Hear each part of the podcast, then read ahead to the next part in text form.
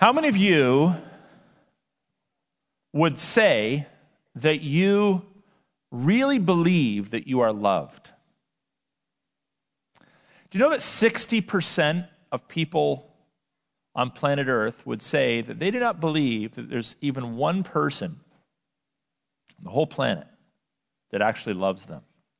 That's over half of the people that live on Earth that don't feel that anyone loves them. And it might actually be true. They haven't experienced love from another person, maybe from their parent or their spouse or their coworkers. The world is a place where there's lots of activity, lots of action, plenty of events, but still all kinds of people wandering around not sure if they're actually loved, even among God's people in the Church of Jesus Christ. There's many that come and they, they're not really sure of their own salvation because they're not really convinced that God loves them. They believe that the statement, God loves the world, is true, but they may not have appropriated it into their own heart and life. And so they live their lives unsure whether or not God actually loves them. And this is why we see a long list of people who are constantly seeking attention in other things. Maybe if they're not loved by people or are convinced they aren't loved by God, they rally around them friends, and those, they become so extremely loyal, kind of like codependent to those friendships, to the point that those friendships might damage them or take their eyes off of the love of God. There's others that lack transparency. Met people like that? They would never admit to a flaw. They're very surfacey. They never go deep in conversation. They never ask for prayer. They never offer prayer. They never self-disclose because they don't trust people. And they don't trust people because they don't think that they are loved. Others manifest their sense that they aren't loved through constant suspicion towards authority, unwilling to surrender to anyone under any circumstances because they've been hurt in the past. Some hide behind family honor, creating whole cultures, like honor-shame systems, where you, you support the family at, at all costs, even if there's great evil taking place. Others lack purity and give themselves to sexual debauchery or promiscuity, thinking that somehow they could find love in a multiplicity of sexual partners.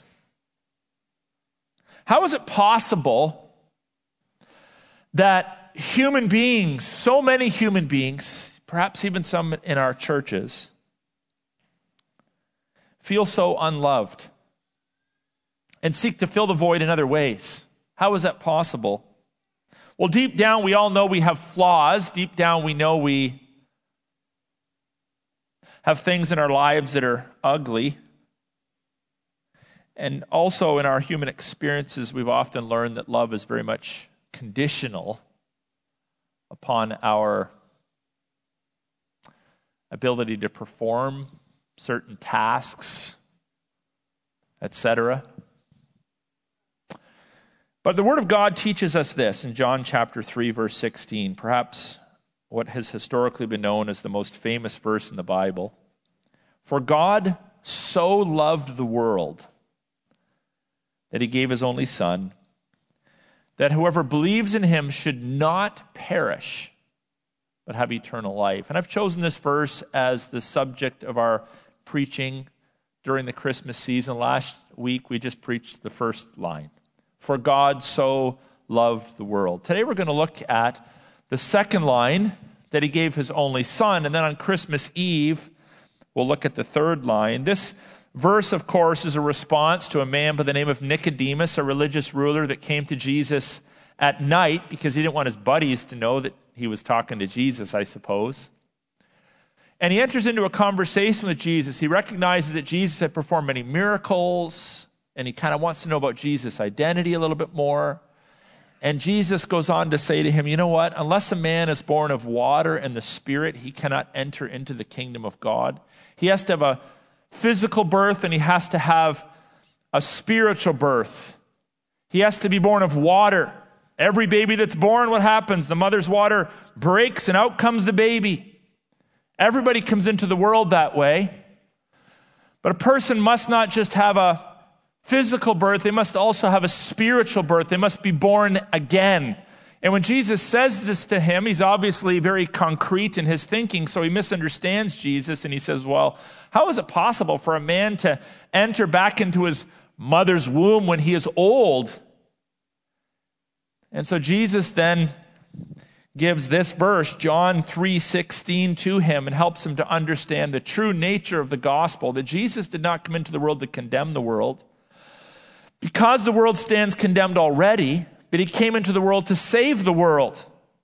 And we have these words then that are frankly shocking if you understand the nature of humanity and the nature of God. For God so loved the world.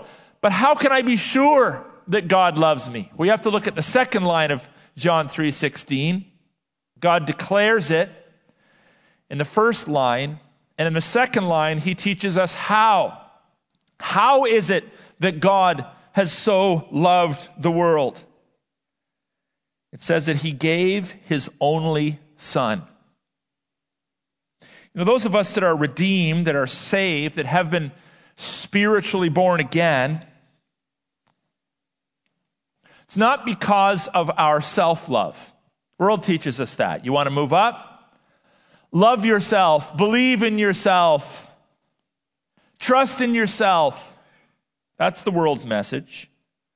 But the redeemed are not believed because they love themselves. But listen to these words. I've chosen them carefully. They're redeemed because they have believed in, they accept, and they trust in the eternal love of God. They know it, they feel it, and they've applied it. For God so loved the world. How did he love the world? He gave his only son. This is the ultimate verification of God's love for us. If you question it, read it again. This is the ultimate verification of God's love for us. Jesus coming to bear the consequences of our sin. What is our sin? In Genesis three, we read about the fall of humanity into sin. We rebelled against God just hours after our creation.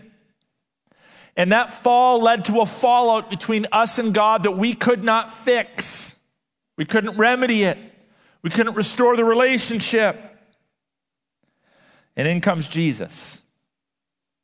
And the Bible says he is God's only son. This stresses, underscores, highlights, circles the magnificence of the Christmas gift. There's no one like Jesus. God didn't have five options as to who he might send. There's no one like Jesus. He's the only suitable offering. He's the only way to redeem us. The New Testament writers wrote later that God is, Jesus is the way, the truth, and the life. He's the means of getting to God. He's the truth of God's word and his pronouncement of judgment and his pronouncement of hope and promise to us. And he's the life. Eternal life in the future, abundant life in the here and now. You want some of that? You got to go to Jesus. Jesus is the only Son of God. So here's what makes God's love amazing. When I tell you this, bear in mind that this is the only place you'll hear this in the world, in a Christian church, reading from the Word of God. You won't hear this in any temple. You won't hear this in a mosque. You won't hear this on the street. You won't hear this in universities. You won't hear this from an atheist. You won't hear this from an agnostic. Their messages are all radically different.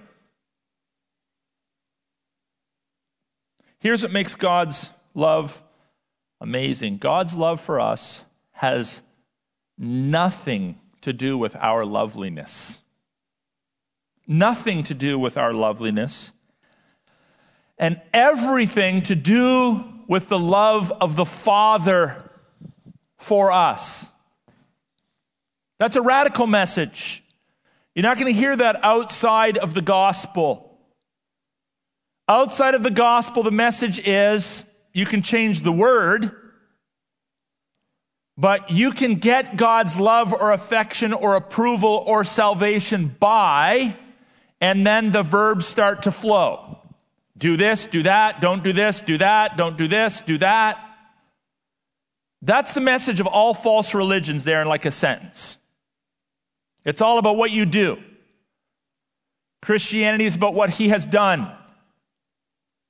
Christianity is about not our loveliness, but the love that God has for us. His love for a lost creation created by the Son that he loves. Isn't that amazing? That the Father sent the Son, who was the Word of God, who actually spoke the world into existence to redeem the very creation that he created that rebelled against him. The one that created us also redeemed us. What did we do? We fought him. What did he do? He sought us. He taught us. He bought us. So what ought we to do? Worship him. Thank him. Be appreciative for him. Accept his love for us. Let's consider in more detail what we were lovingly given. There's three aspects to the gift of Jesus that are pretty significant. The first is this. You think about Jesus as a gift. And you're like, why is he a gift? And why did he come?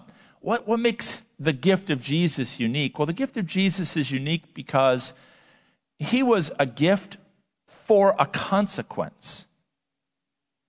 Not a gift for a reward. Not a gift to celebrate something we accomplished.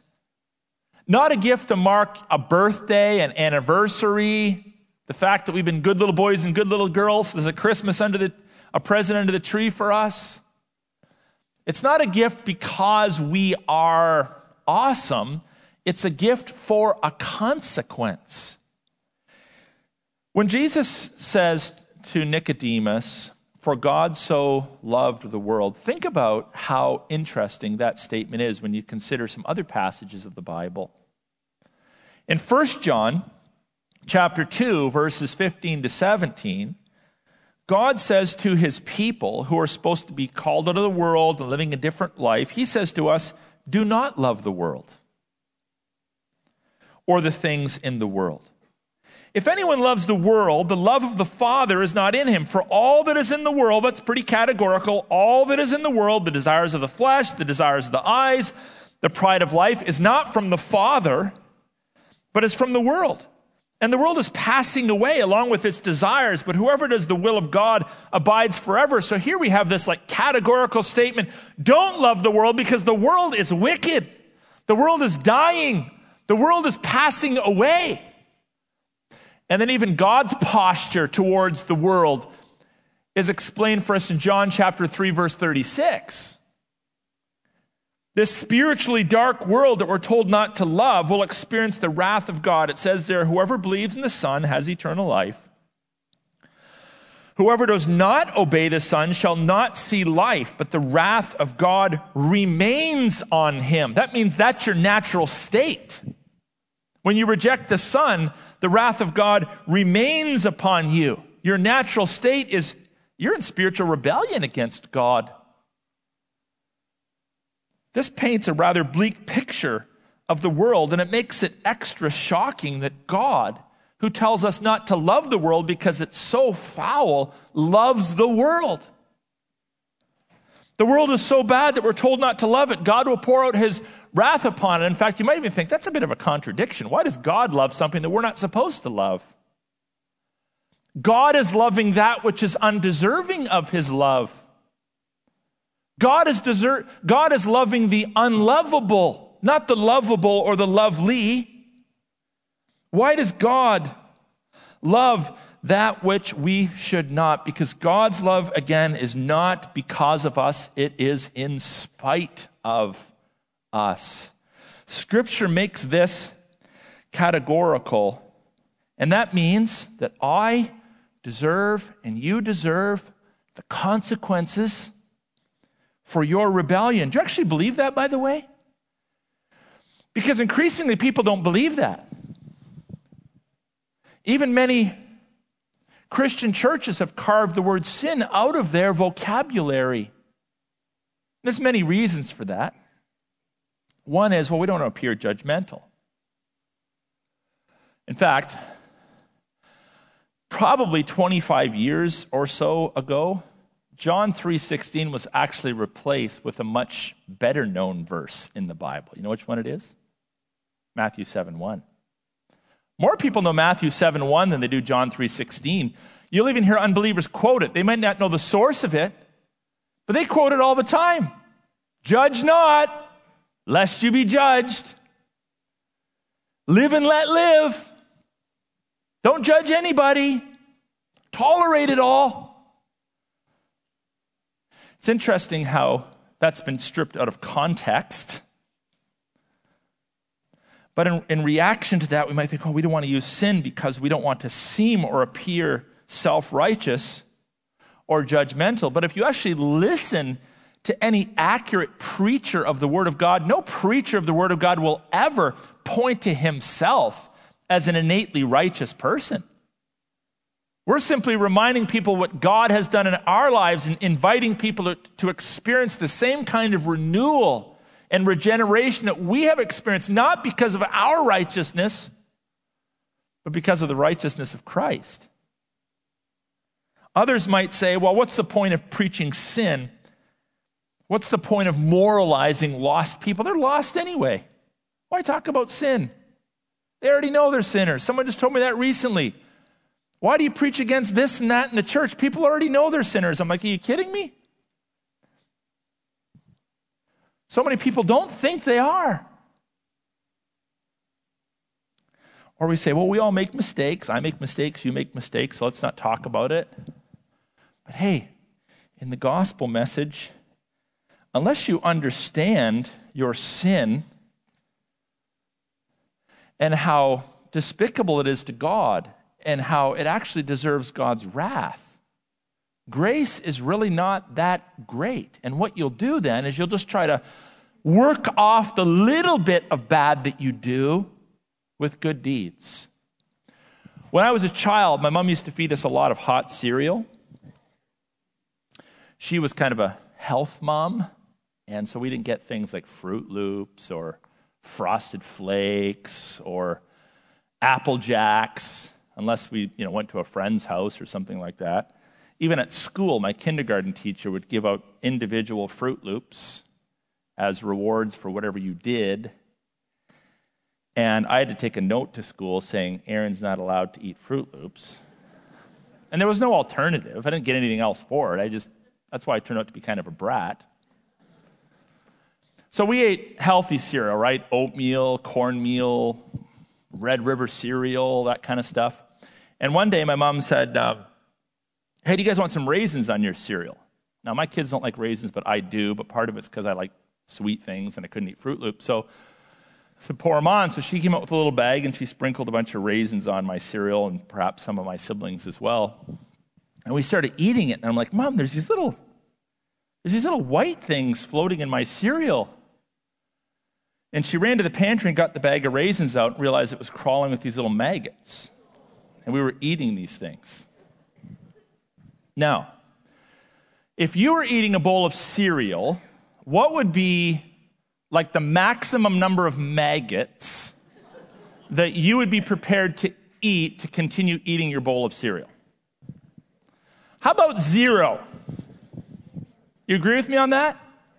You're not going to be like, ah, oh, there's only three maggots in there, I might as well down the rest of the bowl. Like, no, my standard is zero. I don't want any contamination in my bowl of cereal. God's the same way. When you stand before God in heaven, God's not going to say, well, I mean, you only got three maggots in your life. You know, you're a bit of a liar. You stole a candy bar in the store. And um, I, you gossiped a few times. But that guy at the end of a line, he's got like thousands of maggots in his life. That's not the way God operates. God's standard is perfection and purity. God's not going to let like really, really, really nice people into his glorious heaven who've sinned well only five times. The reality is all of us have sinned. Chances are you're not like the worst sinner that's ever existed. But if you've sinned, you're done. God will not stomach that. God will not tolerate that. God will not permit any of us into heaven, even if we've only sinned once. This is why it's necessary for us to be purified from the inside out. And the only one that can purify us is the eternal Son of God. He is a gift that came because of the consequence of our sin. And he bore that sin in his own body, the punishment, the scourge, the wrath of God. And it's this awareness of sin and its consequences that is a prerequisite to our reception of the grace of God, the gift of eternal life. Do you consider yourself a sinner, by the way, by nature? And are you prepared to accept the consequences of that? So we have a gift with a consequence. Each of us is lost. We're done without Jesus. But here's where it gets good. Jesus is also a gift that required a sacrifice. The Son is God's sacrifice. He's God's substitute. He's God's purifier for our sins. Who is the Son? When you think of Jesus as the Son, you, sometimes you talk to little children and you say, well, what, what does it mean when it says Jesus is the Son of God? Oh, he's like, he's like God's little boy. You know, if a little boy looks to his dad, I'm my dad's son, and then he hears Jesus called the Son, he might think, oh, Jesus is like the Father's little boy. But that's not what the word son means. He's not God's offspring. The term son is a title, and it tells us something about his role. Jesus isn't created. Jesus isn't like half God or a mini God, like a mini me of God. Jesus isn't God's little boy, but his sonship speaks of his role as part of the triune Godhead. You know who Jesus is? Jesus is actually the Creator God. We have Father, Son, and Holy Spirit. And the Father, Son, and the Holy Spirit are all equal persons within one God. Does that sound confusing? It should, because there's nothing else in creation like them. I've heard people try to come up with analogies. He's like a three-leaf clover. No, he's not. Nope. He's like a cherry pie. You get the cherry, the filling, the crust. Nope.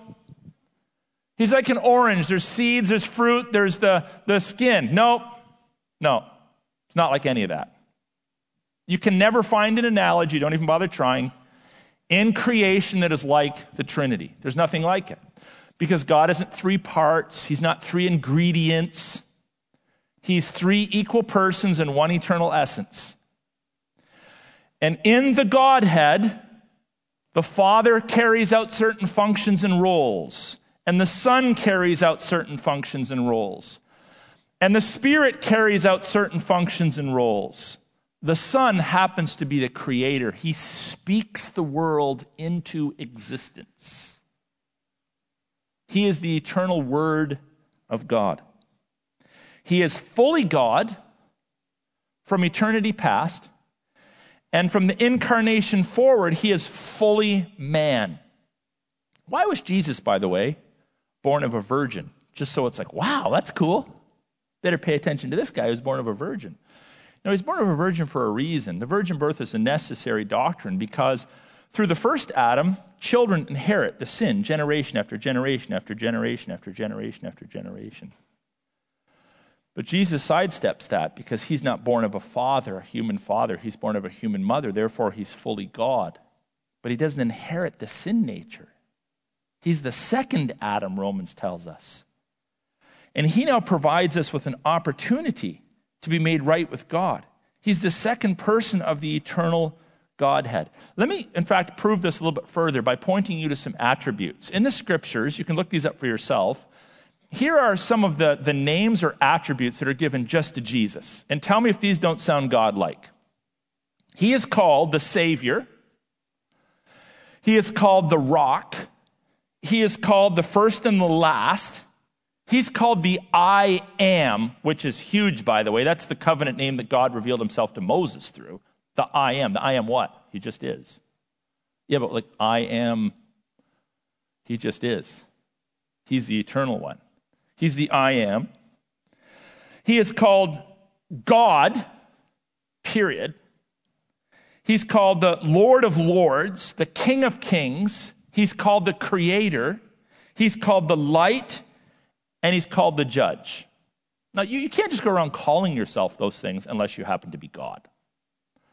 So Jesus is fully God and fully man. And he presents to us the fullness of God. Now, I'm emphasizing this because we tend to very quickly reduce, reduce, reduce, reduce our understanding of Jesus, if we're not careful, down to almost like, well, maybe he's kind of like a little bigger brother than me. Kind of needs my respect, but he's more like a buddy, he's a chum, he's a pal. And we, we lose sight of how amazing it is that Jesus would have died for me. What, what's your favorite or least favorite chore when you're doing housework? Cleaning the toilet? Doing the laundry? Dusting? Let's go with dusting. Dusting's pretty gross if you think about it. Who knows what's in the dust? I'm, I don't want to spoil your lunch, but there's some nasty things in dust, right? And it settles around your house. Who knows what it is? And you start to dust, and it's like in the air, getting in your eyes. Maybe you feel it in your mouth. It's kind of gross, right? Nobody's out there like, oh, I love collecting dust. I have a dust collection. I love dust. Everybody hates dust. Like, why does dust exist? I don't know. I wish it didn't. Anybody here love dust? No, I don't like dust. Think about this statement from God in Psalm one thirteen. Who is like the Lord our God who is seated on high? Starts with a question. Who, who is he? Is he kind of like an older brother, a religious guru, someone that's maybe a little, little more famous than me? Who is Jesus? Who is God? Who is like the Lord our God who is seated on high? This is Psalm one thirteen five. It goes on to say, who looks far down on the heavens, which are above us. He's looking far down on the heavens and the earth. He raises the poor from the dust and lifts the needy from the ash heap to make them sit with princes, with the princes of his people. The ash heap there, by the way, is a reference to the ash that's left over, not from your cute little campfire where you're roasting marshmallows, but from the garbage that's burnt outside the city. So it's like, well, how big is God? The psalmist is like, well, let me tell you how big God is. He's way up there. And in order to find us, he says to the heavenly angels, hey, I'm going to go spend some time lifting up some poor humans. It's going to be a little bit. And he comes all the way down into our world, and he looks among the dust, little flecks of dust. He's like, there, there he is. His life's kind of rough. I'm going to lift him up. This is how dramatic the difference is between God and me. I'm like a little fleck of dust, a little ash in an ash heap of burned garbage, and God condescends in Jesus and lifts us up out of that. And in response to that, I treat him as my buddy? Are you kidding me? He's the eternal God. And he needs our worship and praise. If you don't think you're loved, like, what is that all about? The eternal God condescended, sorting through the dust to find you. And then what just makes it mind-boggling, I can preach it, but it, it just sounds even weird to say, that that creator would give his life so that this fleck of dust might be redeemed from his own self-induced stupidity? You won't find that in other religions. You'll find the do this, do that formula in order to be made right with God. But the Bible speaks of a God of grace, this God who comes and looks down in the dust piles of life. You know what else this solves? This solves pride. Think of how insane pride is when you have that image of God. When we think too highly of ourselves, too much of ourselves, we need to be recognized and affirmed by other bits of dust. It's like, what? It's ridiculous. It's so childish. It should make us laugh. It never satisfies, but God's grace does. What does pride do? It drives us away from God. You can always tell a prideful person, by the way, because they always want to update you on themselves. This is what I've done. This is what I've accomplished. They do it verbally. They do it in their social media accounts with their glamorized photos of like the perfect family, the perfect life, the perfect kiss, the perfect outfit, the perfect this, the perfect that. And like we all know it's a lie. What we should be doing is updating people on our most recent experience of grace. That's a gospel-centered life. Updating people upon what God has done in our lives. In fact, that's a good conversation starter at Christmas if you're hanging around with unbelieving family members. Just updating them. How's your year been? How's school going? How's your boyfriend, your girlfriend? How's your family? How's your kids? How's that new baby? Bought a new car, I heard. Just updating them on God's grace in your life is a major conversation starter, and I can tell you it's pretty countercultural. Pretty countercultural. Can we ever, in fact, run out of examples of grace to lift our spirits? Nope. They just keep coming and coming and coming because God is so gracious to us. This is why we can say that we also have a gift of unlimited value. The Bible says, for God so loved the world that he, that he means that the Son was sent by the prerogative of God. It was God's divine prerogative to send his Son, not in response to my performance, but that he, this speaks of divine prerogative. Those of you that are dating or married, let me give you a little discussion this afternoon, a little discussion question, just to kind of like get y'all riled up. Um, who got whose attention first? Who got whose attention first when you met that special other? Susie and I disagree on this. My perspective is she was flirting with me and hitting on me, okay? And I responded. Her perspective is I was flirting with her and hitting on her, right? And sh- and she responded. So we might have some disagreement in the room as to like who got whose attention first. Maybe in one relationship, oh, it's the guy. He he pursued the girl. Uh, maybe in another relationship, the girl was kind of like, you know, doing her thing and trying to pull him in. Who got whose attention first? And there's going to be a lot of different stories in the room as to how that all works itself out. But when we ask that question of God, okay, I'm in relationship with God, who got whose attention first? Was I down here sort of looking pretty good? And God's like, man, there's a lot of losers around, but Aaron, he's not so bad. Did God look down the tunnel of time two thousand, three thousand years in advance and say, you know what, he's going to be a good one. I'm going to set my sight on him.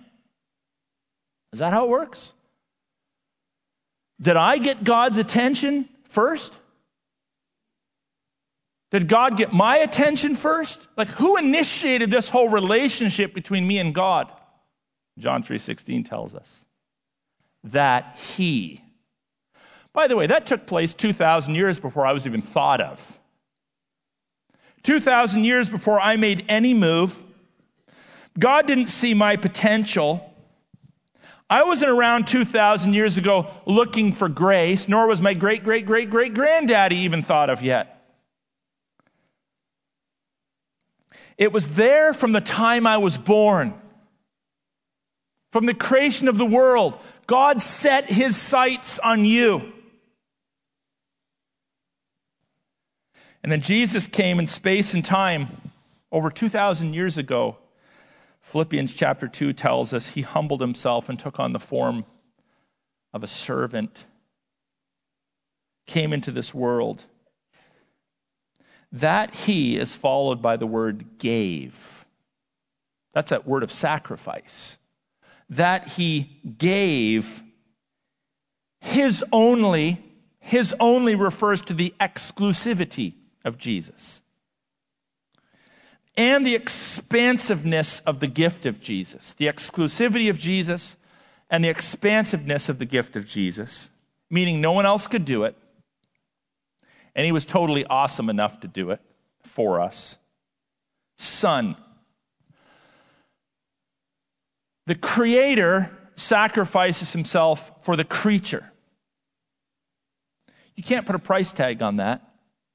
And that should stir your hearts to worship. That should give you something to think about and to celebrate this Christmas and in the months to come as you consider what the Lord Jesus Christ did for you.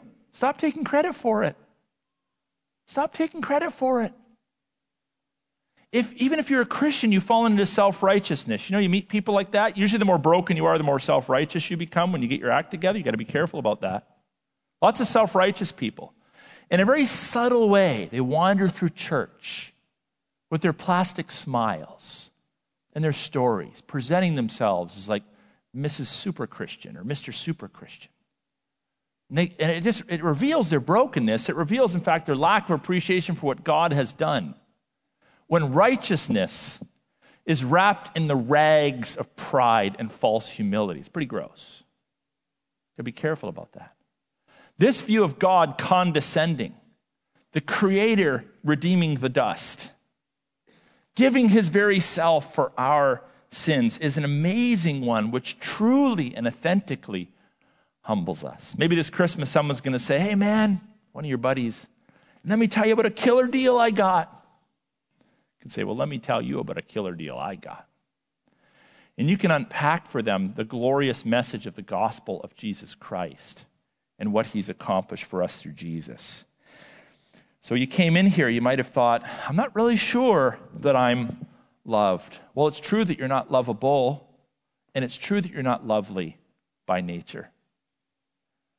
But the Lord Jesus Christ loves you nonetheless. The Father loves you to the point that he gave his only Son. So be encouraged by that. Secondly, let it soak. You just soak in the grace of God day by day as you seek to live and serve him and worship him. Cherish it every day. God will be glorified by that kind of a response, and you will be lifted and encouraged in your life as a follower of Jesus.